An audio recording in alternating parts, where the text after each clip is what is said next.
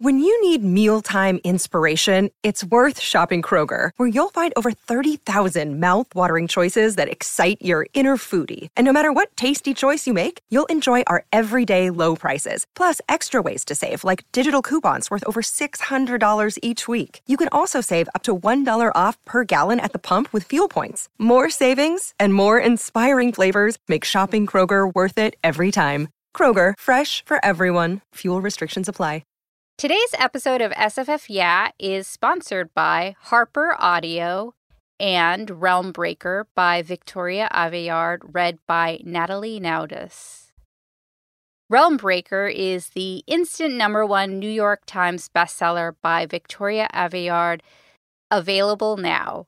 Irresistibly action packed and full of lethal surprises, this stunning new fantasy series from the author of Red Queen begins where hope is lost and asks, When the heroes have fallen, who will take up the sword? Download Realm Breaker today on Audible, Apple, or wherever you get your audiobooks. Welcome to SFF Yeah, a podcast dedicated to all things science fiction and fantasy. This is episode 109, and we're recording on July 22nd. I'm Sharifa Williams, and I'm here with my guest host, Vanessa Diaz, and we're coming to you from Book Riot. And today we are putting together an SFF summer reading list because it's summer. Welcome to the show again, Vanessa. Hey, I'm back. A minute, I guess. Yeah, I have no concept of time. Um, I just Yeah. know that it was like at least a few months ago, but it felt like a couple weeks, and it hasn't been. So it's fun. I always like to come on and Yeah. guest host this one. Well, that's why we're talking about summer reading, so we can remind ourselves what the season is for crying out loud. Absolutely. I just realized So- summer's like almost over. So yeah, this is like I mean it's not, Oh but it is goodness. like that's what it feels like to me. Maybe it's just because of everything. I don't know. I, I have planned, and so this is a good reminder to maybe do some summer reading now. I got uh, chastised for saying summer is almost over uh, by my partner because he was like, "It's July." There's still August. Don't take away summer just yet, please. and I was I like, know. okay. you know what is not helping it is that I know a lot of people with children, and the kids are literally going back right now. Like today is their first week, What? and I think it's a combination of like year-round scheduling and other things, but. I don't know between that and the fact that I just know what the I, yeah there is a whole month and a half left. It just doesn't feel that way because most of that is like very jam packed for me. Like I know you have a lot of travel planned. I have some things planned. Like yeah. I don't know. So sorry to rain on people's I- parade. Don't come for me. I totally get it. Well, we're going to keep summer around with our reading list. But before we get into that, why don't you tell us about our first sponsor? Sounds good. This episode of SFF Yeah is sponsored by Yen Audio, an imprint of Yen Press, and their first digital audiobook release, Solo Leveling Volume 1. E rank hunter Jin Woo Sung has no money, no talent, and no prospects to speak of, and apparently no luck either. When he enters a hidden double dungeon one fateful day, he's abandoned by his party and left to die at the hands of some of the most horrific monsters he's ever encountered. But just before that last fatal blow, ping, congratulations on becoming a player. So, for those of you who are in the know about solo leveling, that last ping will have made sense to you. but solo leveling actually started off as a hit Korean web novel series that inspired a really equally popular web comic. It's the first audiobook from Yen Audio, which is the new imprint of Yen Press in collaboration with Hachette Audio. And the Solo Leveling Volume 1 audiobook is narrated by Ki Hong Lee, an actor known for his roles in stuff like Maze Runner and The Unbreakable Kimmy Schmidt. So thanks so much to them for sponsoring. Ping! Vanessa warned me that she would be saying that so I wouldn't think something was wrong with her. So I just wanted everybody to know that. As they should.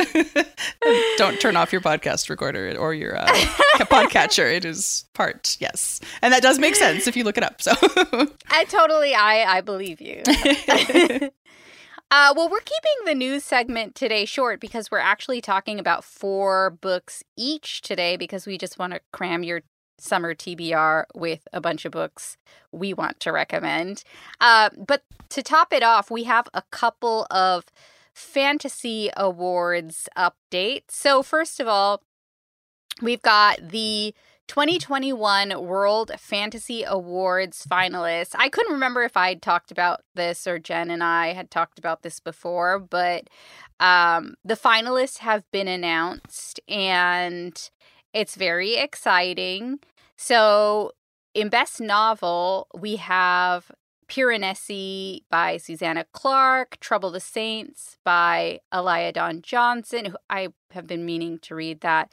The Only Good Indian, Stephen Graham Jones, Mexican Gothic by Silvia Moreno Garcia, and The Midnight Bargain by C.L. Polk. And that is like a stacked list. Like, that is my TBR. Were like, yeah. That is my TBR. These- Like, not joking, except I've read one. Really? Two. Yeah, well, I'm sorry. I have read two of them, but literally I was reading them like, oh, these are literally my TBR. That's cool. like, really cool.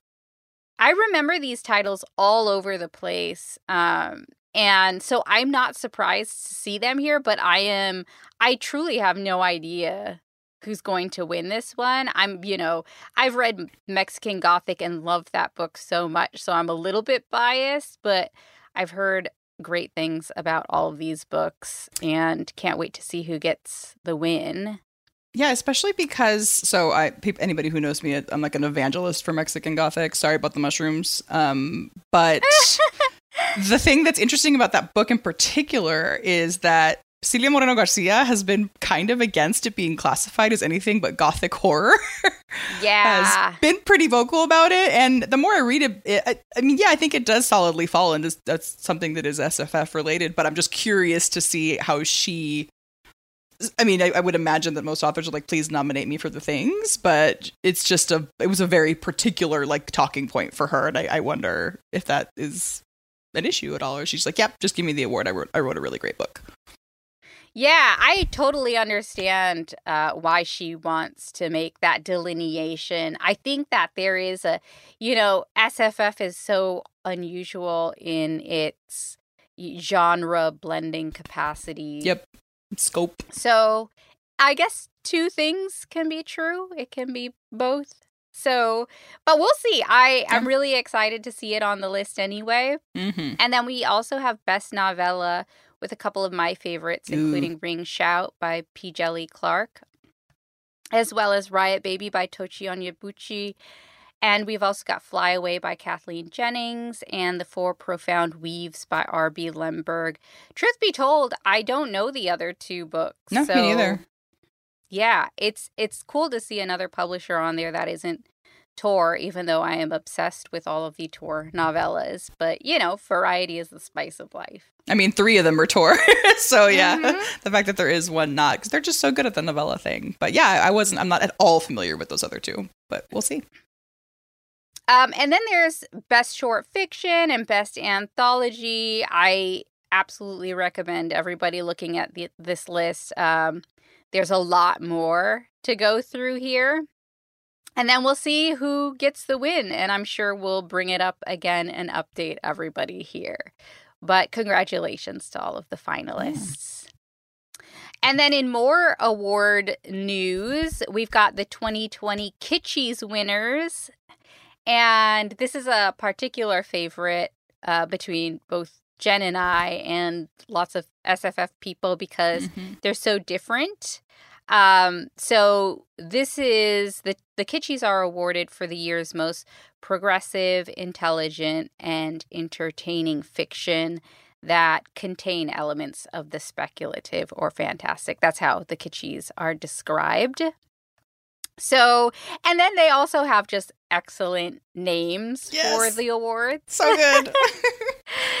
Tentacles specifically. So the red tentacle is associated with novels. That's that category. And another repeat. Uh, so the winner of the red tentacle is Piranesi by Susanna Clarke, which is a book I kept wanting to read, but I think I felt like I was worried that it would be very long and have lots of footnotes because of uh, Susanna Clarke's hmm first books. uh yes, Jonathan Strange. yeah, that sort of like, I think that was weirdly, I'm sure I made all sorts of assumptions, but it was one of those books I kept seeing around. Uh, so, congratulations to Susanna Clarke.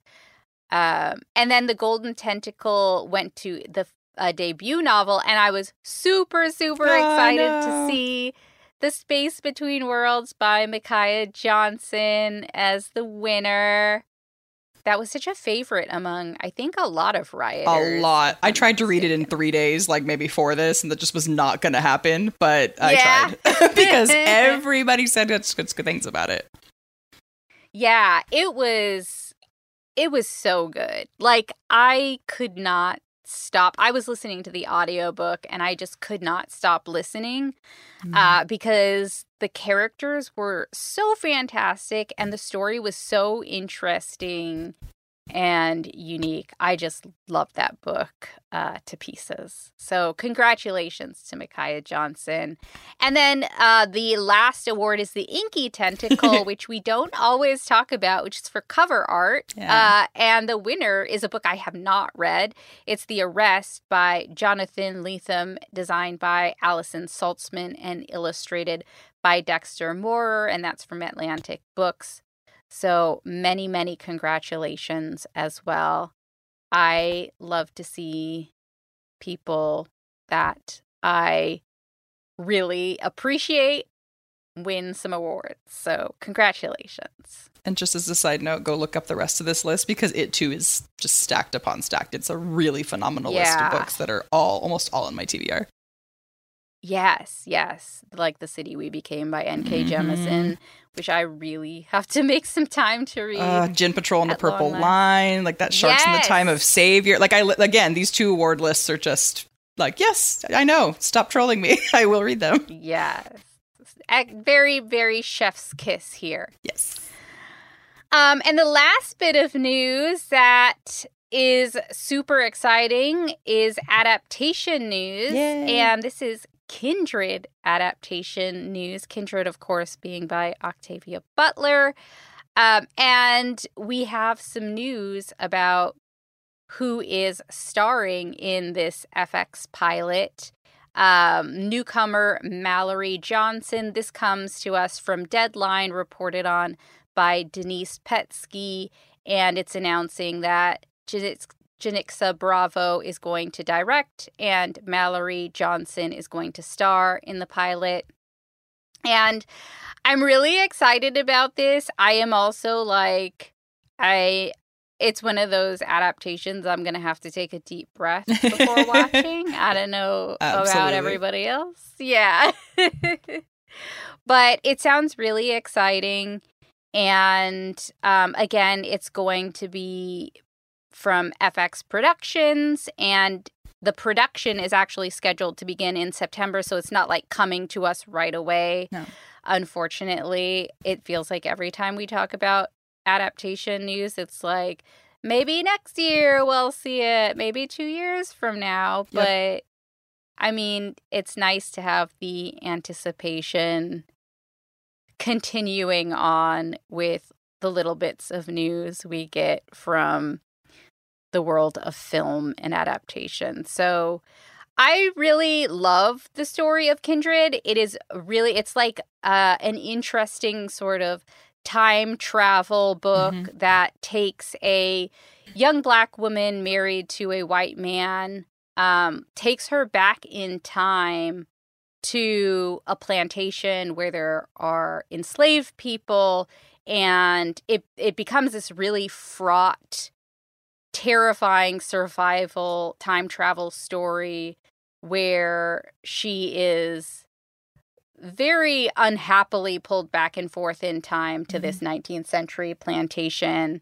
and she finds out about some family links and some history from her own family's past and it all becomes embroiled in this terrifying plot truly. So i'm really excited to see what they do with this story um, i'm always excited for octavia butler to get more you know notoriety as a really influential prolific and excellent writer of sff so very happy to hear about this.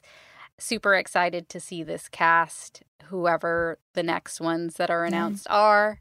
And I don't know. Are you have you actually have you read it yet, uh, Kindred? I have been meaning to uh, meaning to read this book for a very long time, and I am a bit of a weenie for like certain very specific triggers, and her work Yeah. is rife with them. Um, Yeah. But it's like I can't not because she is so important and prolific that I earlier, like maybe a month ago, put Kindred on like my Libby list officially, and was waiting for it to come in.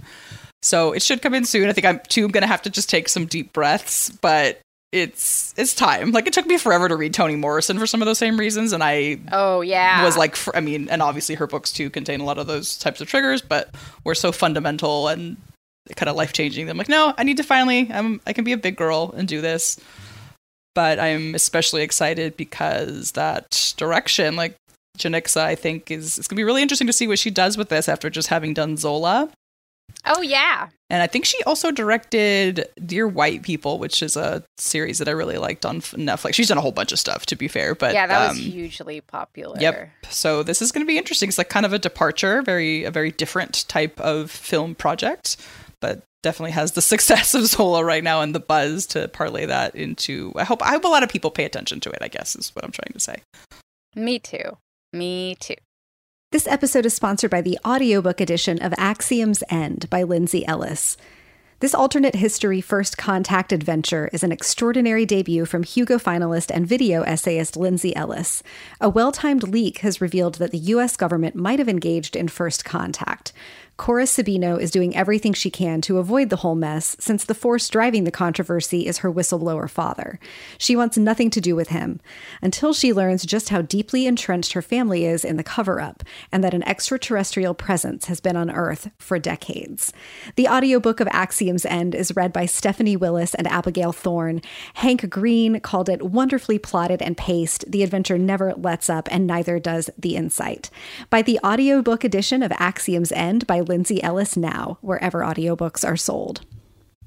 All right, let's talk about some summer reads. And so I just wanted to let everybody know, first of all, that we kind of left this idea of a summer reading list open for interpretation because summer reading means so many different things to so many different people. And I don't know, like looking at your list right now, which we'll get into. I i can kind of guess the answer to my question of like what was the direction you took when you were thinking about summer reading lists? Were you thinking about like school summer reading lists and that sort of nostalgic feeling of summer reading or was it something else?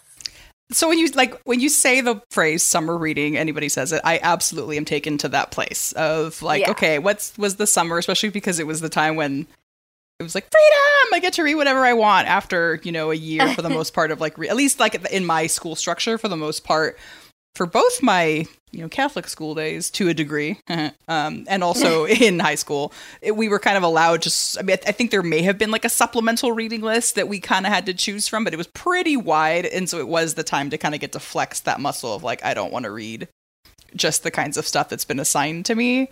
mm. And then in my adult life, e- even though, you know, we no longer get RIP like a true summer where we're just like sitting around, my reading still shifts and I don't really have a good reason for that other than it just like feels like it should. I try to spend a lot more time outside reading, you know, in a public like in a park or a beach or what have you. And then my real only theme there becomes like what have I been desperately wanting to read? And there is Ah. zero, and I mean zero th- uh, theme other than it's not usually it's very usually very plotty. Like I don't generally go to very like lyrical literary fiction kind of thing. I'm going for like what's gonna like be juicy and keep me turning the pages, and that means something very different from genre to genre. But as you will see from my picks, yeah, it tends to be pretty plot forward and something that I've just been like relishing wanting to read, but maybe haven't been able to work into my like work reading for whatever reason. I'm totally on board with that. And I think we had the same sort of feeling because I definitely went for, like, with summer reading, I remember summer reading in my high school years as being pretty rigid. Uh, we would always get this black and white photocopy Sure. of like the books we could read and they were always like very dusty, musty sorts Mm. of books. And you know, there's value in reading some of those, but I I wanted to spend my summer just like at the library choosing random stuff off the shelves. And I did because, you know, like I admittedly crammed in my assigned reading and read whatever I wanted and relished it. So Good. That's good. That's great. so yeah, I was definitely in the mood of like reclaiming that summer reading freedom. and I also go to a place of like for me, I I think of like blockbuster films almost, but Yep. like book form, very popcorn book situations, very fun, bonkers, out there storylines and just like taking me out of mundanity, I guess, is what I think of for summer Totally. reading. Uh, yeah, so let's get started talking about it. And I guess I'll kick us off with a fantasy pick. And this one kind of encapsulates my idea of summer reading. And it's Nothing to See Here by Kevin Wilson, which I hilariously recommended to my doctor just the other day. Definitely unmuting myself for that laugh. Because your doctor's my doctor.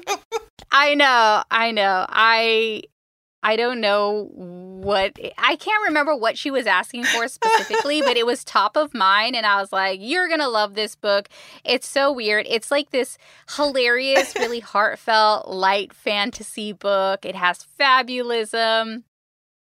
And it does give me that mood of like you're taking this weird vacation from hum- humdrum reality, from like daily life, even though it has a lot of like just regular life aspects about it. So the story follows Lillian, who is who was kind of wronged in her younger years, and now she's an adult woman. She lives in her same hometown. Uh, she's downtrodden. She has a not so great family life, and she's really dissatisfied with where she is and feeling a sort of way about her past and how she got to where she is. And then she gets this call from an old friend named Madison, and Madison offers her this proposition. And Madison and Lillian actually met at this very prestigious school that uh, uh, Lillian got shepherded into. And Madison comes back to her, asking her to live on this grand Tennessee estate and basically be a caretaker for her stepkids. And unlike Lillian, Madison was is the sort of person who seems to have been born to attend things like prestigious schools and to live on grand Tennessee estates. So she was basically born into privilege. She's con- conventionally attractive. And she ended up with this uh, powerful man who is the father to these children in question. And so Lillian is really not sure what to make of this proposition. She hasn't actually seen Madison in a really long time, and she knows only so much about her life. She knows nothing about these kids, but of course, like, it's better than sticking around. So off she goes to this estate. And then what follows is a story of Lillian meeting these kids, learning more about Madison's life, and then finding the cracks in the facade. And this is just a really great story featuring uh, fractured friendship and these weird power dynamics, and also some really off kilter characters. And the story presents these these kind of big problems and questions in a kind of quaint domestic package. I just thought it was so hard to put down and really gets you in the feels. And if we're talking about things like beach reads, I would say this is absolutely my kind of beach read. It has uh, this sort of, you know, the it has babysitting vibes, which is a weird thing to say about summer. But if we're harkening back to like high school summer, I never did babysitting, but I watched a lot of shows about babysitting. So I'm obviously an expert and it gives me those vibes. Um, and it has this really satisfying ending, which I crave with reading when it's the summertime and Yep. I want to just be happy and enjoy myself and have a sense of satisfaction in all things while I'm day drinking or whatever. So I just love this book and think it's a perfect summer read. Again, that was Nothing to See Here by Kevin Wilson. Uh, that book is really good on audio if you're an audiobook person. It's I didn't realize until very recently that it's narrated by Marin Ireland. So if you've watched Oh yeah. I mean she's in a bunch of things, but most recently I really loved her in Umbrella Academy. Um, but she does a really great job. And I'm getting a lot of very funny feelings about you saying to our doctor, like, may I interest you in a book about kids on fire? And I it's a perfect summer read. She's like a family planning doctor Yes. too sometimes. So I was like, I did not think about that. it's really and it's not a spoiler, like it's on the freaking cover, but it's pretty funny. It's such a good book. I recommend that too. so. Yeah. uh, I'm gonna take us in a different direction with my first pick, which is Gods of Jade and Shadow by Silvia Moreno Garcia. Yeah. I oh, like my whole I'm a big mythology folklore reader nerd and I spent most of my life as many of us did reading stuff that was rooted in a very different you know, it's like Greek and Roman mythology for the most part. So little by little, when stuff has, you know, been coming out that is centered in very different cultures, especially my own, I get very, very happy. So this is a book that takes place in the Jazz Age, but in Mexico, which is again not a thing that I definitely grew up seeing a hell of a lot of. So I was super into this concept. And we meet a young woman named Cassiopeia who is not happy with her life, her and her mother, due to, I believe, the passing away of her father. It's been a bit since I read it, but are living in her grandfather's house where they're treated like lower class citizens. Like her grandfather is a very wealthy man, has a giant house, has other of his children living there with him, and then their children. But he essentially makes Cassiopeia and her mom like clean the floors and do the domestic work, and again, just treats them like they're not worth his time. So she's kind of dreaming of a life far from this, you know, dusty tiny town in southern Mexico and and hoping that she can maybe make that happen for herself someday. But one day her cousin, who is super annoying and aggravating, kind of is just poking her and like instigating her into being upset and like says something to her that sets her off and she straight just slaps him. if I recall this part correctly, and is like, "Get out of my face! You're annoying." and he goes running off to granddaddy to be like, "I'm a pegon," and so at least that's how I imagine it going. and um, so essentially, she gets like in trouble for this, and they were all as a family supposed to go to this trip to I think another city that she was kind of looking forward to, just to break up the monotony of her life, and she's no longer allowed to go and has to stay behind and clean. So she's obviously upset by this. Goes about cleaning her grandfather's room like he's, she's supposed to. There is this giant wooden box at the uh, base of his bed that she's always seen. It's always been there. It's always locked. But by some stroke of, you know, luck or what have you, the key that he always keeps super guarded to himself, like around his neck, has, I believe, just like been left behind. And when she sees it, she's like, well, I'm going to open this box. like, of course, I'm going to open this box. So she opens the box. And as it sometimes happens, the spirit of the Mayan god of death emerges and is like, hey. Of course. And he like reconstitutes, like at first it's just um like skeleton and then like the sinews and the muscle all like reconstruct before her eyes. It's very like vivid description. And then he's like, Hey, this is who I be. Like, and now you're gonna come with me. And she's like, uh okay.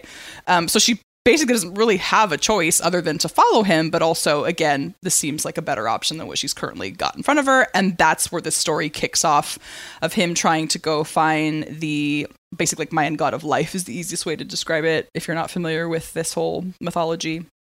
But to, basically go like do undo a harm that was done to him and he's going to have Cassiopeia help him along the way and we just take this jaunt all across jazz age Mexico from like the jungles in the Yucatan to you know Mexico City and it just deep dives pretty deep into that whole like oh just like story that I want to dive into and learn more about from the Mayan underworld and like really just again the folklore from from the country that I'm from that my parents are from it's so much fun. Again, like I just don't remember up until this point having read a jazz age set book at the time. There's now been several, thankfully, that were set in not the like Gatsby esque kind of setting that most of the literature I had at the time. It reads, mm-hmm. it's just so juicy because, you know, she's trying to figure herself out. She's following this god on what's like a really like fun and like kind of fraught journey. There's like a little element of romance in there that was really great to read about too. This just like screamed summer reading to me. It's like the perfect, and yes, with a satisfying ending, which I absolutely crave as well. So her, I've always said I feel like Silvia Moreno Garcia has a like a wheel and she just throws a dart at it to decide what genre she's going to write in next because she literally jumps like all over the place. I can't wait to see what else she does, but I'm I'm really satisfied with her fantasy writing so far. So yeah, that's Gods of Jade and Shadow by Silvia Moreno Garcia. I just read The Chosen and The Beautiful uh, by Nghi Vo, and I'm very much in that Ooh. jazz age sort of mentality. So I feel like I finally have to put that one. Oh, it's so good. I love everything she writes, so yep. I'm sure I will absolutely love that.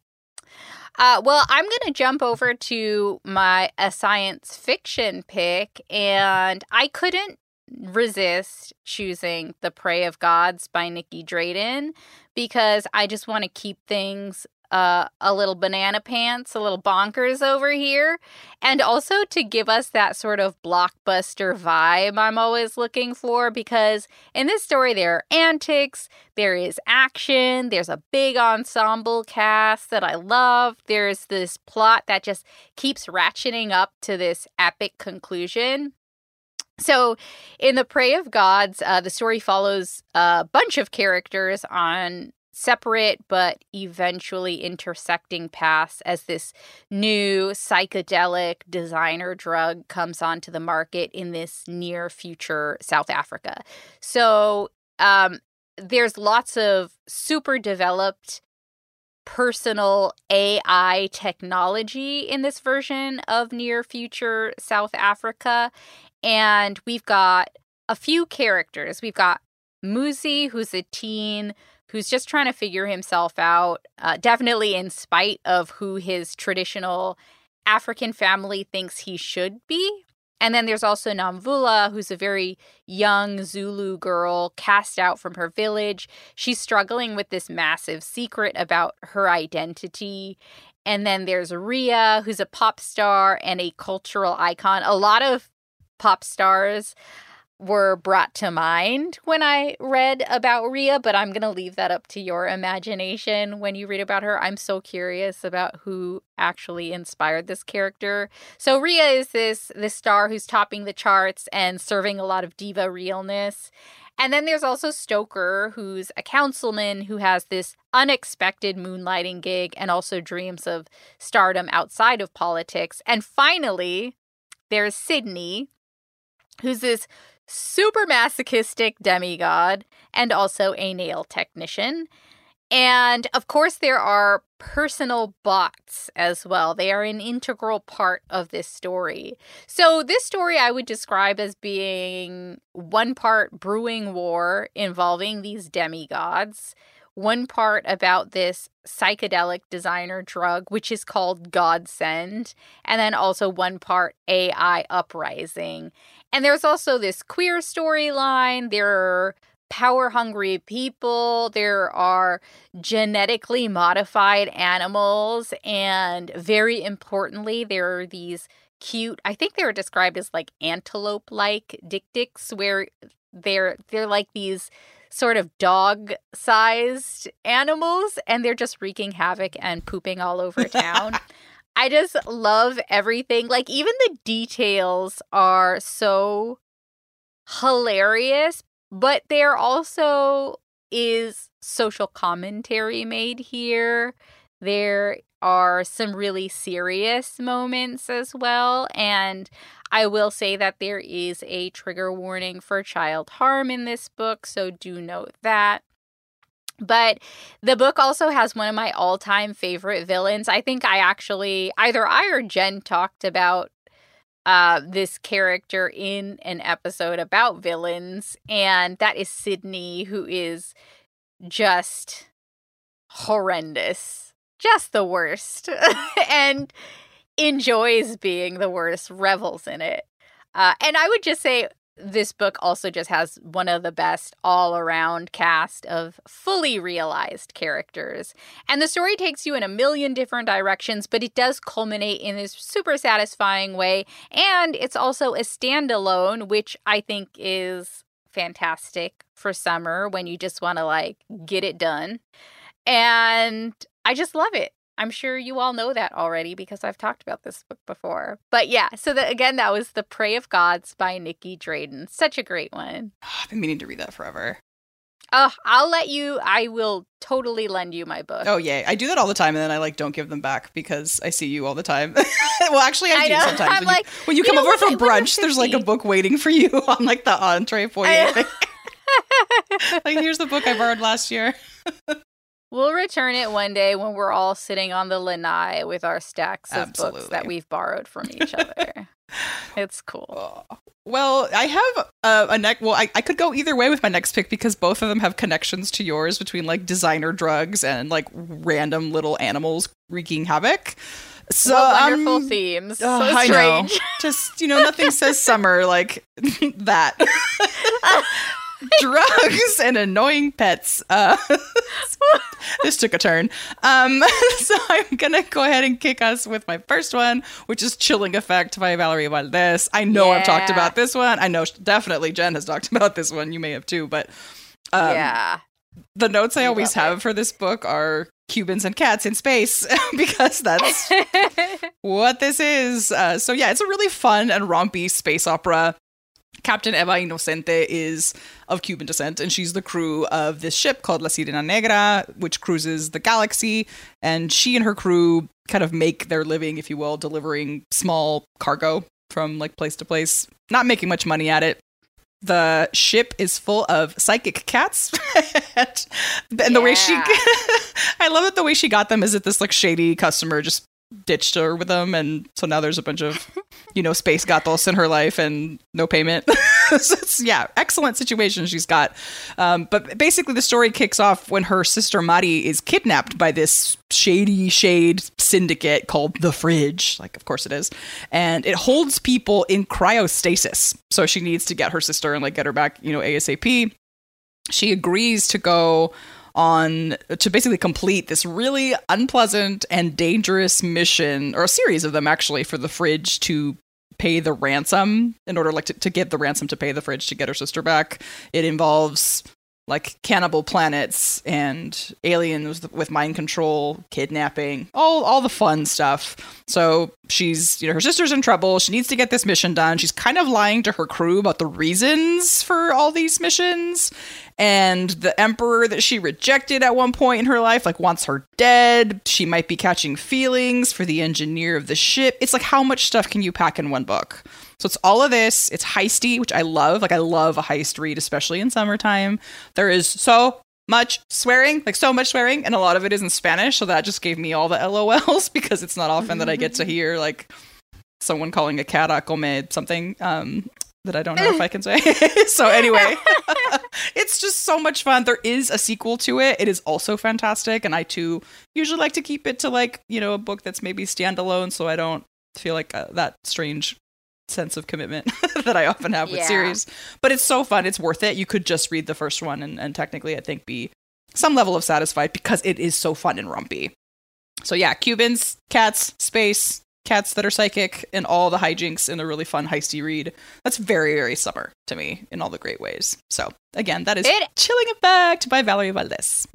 It absolutely is. It is so such fun. a fun, fun read. I love all the pop culture references. All I of love them. Everything about it. Oh, she's so, many. good. Well, I've got another fun one here, and it is Undead Girl Gang by Lily Anderson. This one really brought me back. Like, I used to read a lot of like Fear Street books and stuff when I was in high school, and sometimes I just like miss that vibe, I guess. So, Undead Girl Gang is this really fun book that's kind of in the vein of a summer thriller, but also it's lighthearted, if that makes sense. And I think like summer is just the season for going rogue, and the girls in this book definitely do that. So, this is definitely a uh, one of those kind of nostalgic feeling teen reads that'll take you back, uh, especially if you were like an outcast and you were into the occult, like yours truly. And it's a YA fantasy slash mystery, so it's got both of those elements, and it follows uh, Mila, who's a super sarcastic, super angsty teen, who also happens to be Wiccan And I do want to say that this has a trigger warning for mention of suicide. And Mila is actually miserable because her best friend Riley is dead and every everyone in town thinks that Riley died by suicide. But that is not matching up for Mila. She does not think that that story really reflects who Riley was and that was her best friend. So she knows her above everybody else.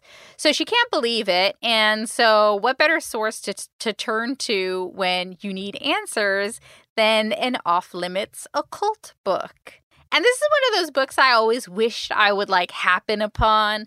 Although after reading this book, I was like, maybe it was for the best that I didn't. Because, yeah, maybe don't try to uh, wake the dead. But Mila ends up taking her questions to the graveyard, and she does end up with a bunch of reanimated dead girls because it wasn't only Riley that died under suspicious circumstances. There were also these two mean girls at their high school who also died similarly under suspicious circumstances. So Mila thinks that once she resurrects her friend, she's going to get some answers, but that is not the case because we wouldn't have a whole story if that was the case. Uh, none of the girls remembers anything about their deaths. And so they all have to work together, whether they like it or not, to solve this mystery, the mystery of their death. And Mila is going to have to find some sort of way to keep everyone in town from figuring out that there are zombies in their midst, which turns out to be just as challenging as solving a mystery because, again, these are teenagers. They are not always uh, doing the logical thing. No disrespect to teens out there, but, you know, I was one at one point, and we don't always make the best decisions, especially when it concerns ourselves. So it's just a really like fun, running around town, trying to solve a mystery, trying to stay out of trouble, but also meddling in the occult sort of book. And I love it so much. I love the character of Mila. I'm a big Daria fan, and she gives me a lot of Daria feels. So if that's your sort of thing as well, you should definitely check out Undead Girl Gang. Again, that's by Lily Anderson. That's another one you're gonna have to throw on the the borrow stack. One hundred percent. I'm I'm gonna go right to my shelves after this. That's uh, I just realized we have a lot of theme overlap in like. The, I know. Yeah, a lot. Like I'm looking at this list, like oh yeah, like space opera, check. Designer drugs, check. Um, bringing people back from the dead, check. Yeah, there's a lot uh, of things that we have in common here. Okay, so I love my next pick so much. It's my second of the fantasy picks. I've read it twice now, and it just came out because I wanted to do it in print and in audio. and that is Master of Djinn by P. Djèlí Clark, who we just talked about for, you know, Ring Chat. We were going over some SFF awards. If you haven't read P. Djèlí Clark, so this book is actually part of the Dead Djinn universe that is so far comprised of two other novellas that take place in the same world with some of the same characters. And those are really really quick short reads that you could i think the audio on each of those is like an hour and a half or something or you could just read them. They're very short. And you don't have to have read them to read this book. It does help with some of the character background but they also kind of catch you up in the book i think pretty quickly. And so in this world the oh it's just like where do i start? So the main character of these is a like a, a detective. She's the only woman detective. Her name is Fatma El Sha'arawi, and she is the mm-hmm. youngest and only woman detective in the. And I can't remember the name of the organization, but it's like something about alchemy and enchantments. And so in this version of 1912 Cairo, which this book is an alternative steampunk version of 1912 Cairo, the line, like the veil that separates magic from the non-magic world, has like a, a hole was drilled into it. So now magic and machinery and the real world all like mix together. The reason for that is that decades earlier, it was said that this Sudanese mystic and inventor named Al Jahiz shook the world when he drilled that hole between that veil and created this like big mix. It's you know he immediately disappeared after he did that. So it's said that he still roams like the magical and non-magical realms kind of wreaking havoc and chaos in his wake and everyone's sort of waiting for his you know second coming sort of thing like official second coming. Uh, again because the world is now magical beings like angels and jinn exist alongside humans and there is there i mean there's beings of like smokeless fire and animal it's just mm. it's just such a mm. richly beautifully built world that is like you'll just sink into it super super quickly so in this latest one uh, master or um, Ooh, yeah, in the latest book, which is it's the first standalone. In case that didn't um, come in, it's the first full length oh, novel. Yeah, yeah so if you that that's a what makes it separate from those novellas but fatima is this you know agent and she's trying to investigate this new like so she how do I like describe this? Like, I love this book so much. She's basically has to investigate a suspicious murder of a brotherhood that's dedicated to, to that Sudanese mystic, to Al Jahiz, because a this brotherhood just was killed, like all of them, in a very suspicious manner, where like they appear to be burned, but their clothing went untouched. So like clearly that's not a natural thing that's, you know, supposed to happen. Mm-hmm. And the person who claims responsibility is claiming to be Al-Jahiz returned to condemn like the modern age and the threat it poses. So she and her partner who she doesn't like is a partner she didn't and by partner I mean in the actual organization like the detective that works with her she didn't really want or ask for this partner so there's some bristliness there and uh, a friend let's just call them from a previous book possibly a love interest set out oh. to kind of solve the case and uncover the truth of like what is be- or what or who is behind this self-professed prophet so again, it's a very magical steampunky book. They have these boilerplate eunuchs that are like robots that come and do all the little teeny day-to-day bidding. And then there's these jinn who are you know these big larger than life characters these angels who are not the kind of angels we're thinking of. They re- they are up to no good. So all of these worldly details are just so much fun. And then Fatma herself is just the most fun to root for. She is very much asserting herself, you know, in this world. She is the youngest woman working for the Ministry of, I just remembered it, Alchemy, Enchantments, and Supernatural Entities. She wears uh-huh. like pinstripe suits all the time and like a, I think a fedora or like something similar. Her hair is cut short. So she just makes all kinds of splashes in a million ways for daring to be like a modern woman who doesn't wear a head covering. Uh, I think I, I believe she doesn't. So it's just so much fun. Like the mystery itself is pretty. It's a huge commentary on colonialism and yeah. mm, all the things it has done to two countries such as Egypt and others, and you know what it means when those countries try to go like, nah, get out the way. We'd like to moder- modernize for ourselves. I I devoured this book. It's so good on audio.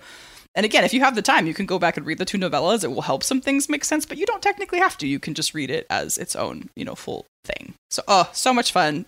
It's a really a, a treat for summer. And that is Master of Djinn by P. Djèlí Clark. I just read a Dead Djinn in Cairo because I, as my sort of jumping off point to the bigger novel. So I'm, I was so excited when you were talking about it. It's so good. Well, my last pick is Space Opera by Catherynne M. Valente because obviously, as Vanessa said, our lists have so much overlap. Are there cats? there, I, I wish I could remember some cats. I bet there are. But this is definitely another bonkers book. This is another escape from reality. Um, and it is just a overall romp of a read. So this is if you've read Catherynne M. Valente, you might already know what kind of weird this book is going to be, but this is just a glammy, adventuresome, super out there space opera as you might have guessed from the title. And I I know like the style is kind of in the vein of Douglas Adams. I didn't want to be like, this is like Douglas Adams because I know people say that about this book. Um, it is in the vein of Douglas Adams. It has that feel, especially because it's set in space. People think of, you know, The Hitchhiker's Guide to the Galaxy. But I would just say it's got that absurdist edge and it's as weird a story as you might expect from Valente. So the gist of it is that there's this intergalactic talent competition in space and Earth is only just learning about it. We are late to the party, and the planet is thrown into this competition and we're represented by one Danesh Jones, who's the lead singer of Decibel Jones and the Absolute Zeros. So when you think of this band, like, of course, I like immediately think of Freddie Mercury, and I also think in terms of like glamminess, like David Bowie and Roxy Music, and a lot of other sort of uh, glam, classic rock types. So we're meeting Decibel post rock life, post success. So much has changed, and the band members are all kind of dispersed. They're doing their own thing.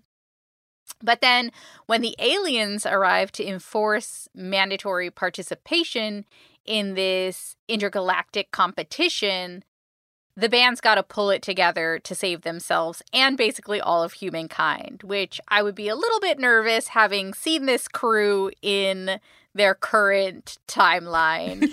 um, it's it's not a great it's not a great uh, scenario. So I do want to say that this book is probably not for everybody. This is maybe the one title that I wouldn't recommend to everybody but it has that almost stream of consciousness narrative style. It's all over the place. It is chaos and hilarity and irreverence, which I really love.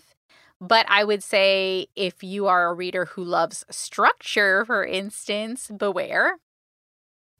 I I think I would describe this as sort of a glitter baby of a book. It's just all over the place, but it's very like sparkly and fun and weird.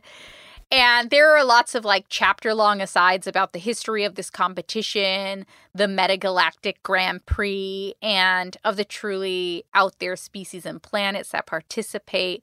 There's a lot of like going back and forth in time between the present and the past. There's, sabot- there's sabotage. There's uh, some paranormal sexy times. There's a lot of commentary by the narrator and just so much going on in general. But I would say that if you are into absurdity and chaos and music, particularly glam rock and its sort of golden era, then you should definitely check out Space Opera. Again, that's by Catherynne Valente.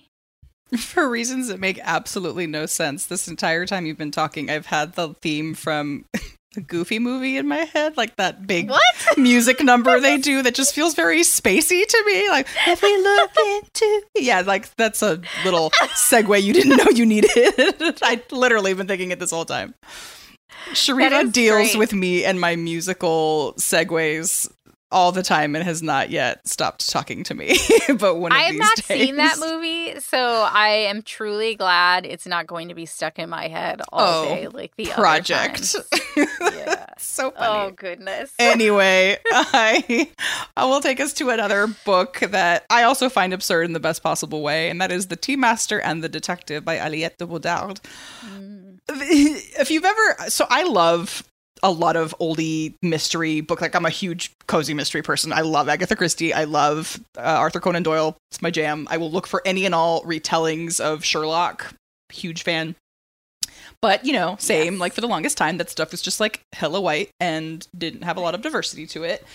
And then Aliette de Bodard took this concept and was like, ah, I got something for you because Watson is a talking ship in space.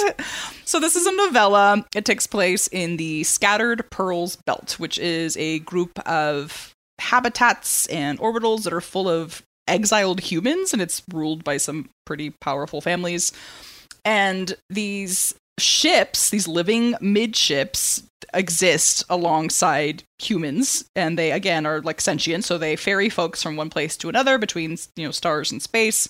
The world is filled by humans and avatars and sort of holographic representations of those mind ships because again, the ships are real and alive.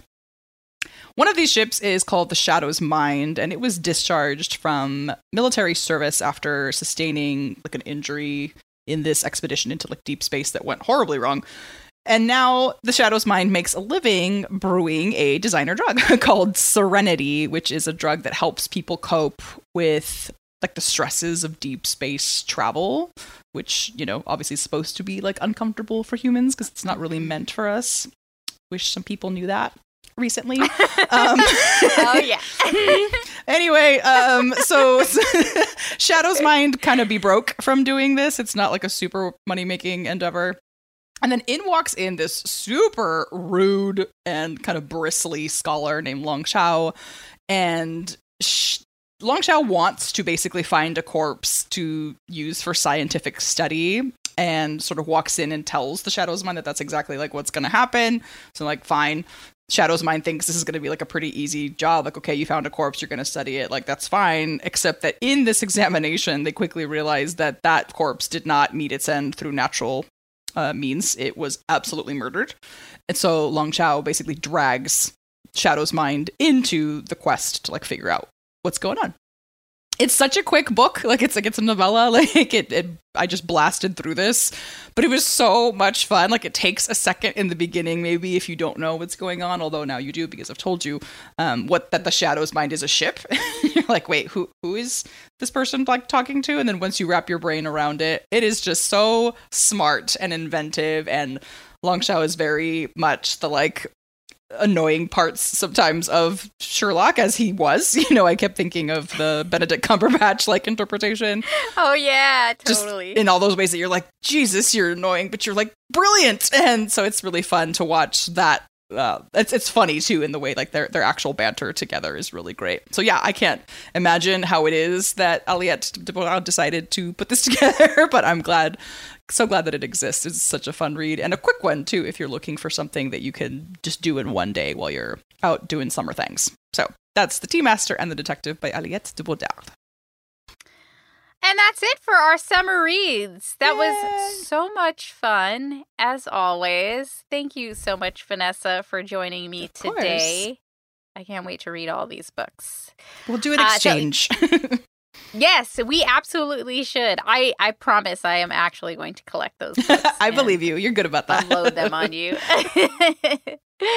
well, thank you all for joining us. SFF Yeah is sound edited by DR Baker. Many thanks to them for making us sound great each and every episode, especially when we say the wrong book title. For more recommendations, check out bookriot.com and find our other podcasts at bookriot.com slash listen. Thank you so much for listening. You can email us as usual at sffyeah at bookriot.com. Please do review us on Apple Podcasts if you have a minute. Uh, it helps people find us. We love to hear from you. You can also find us online. Where can they find you, Vanessa? I am mostly on the gram at Buenos Dias SD. Uh, Dias spelled like my last name with a Z. And you can find me on Instagram at S Zainab Williams. That's S Z A I N A B Williams. Until next time.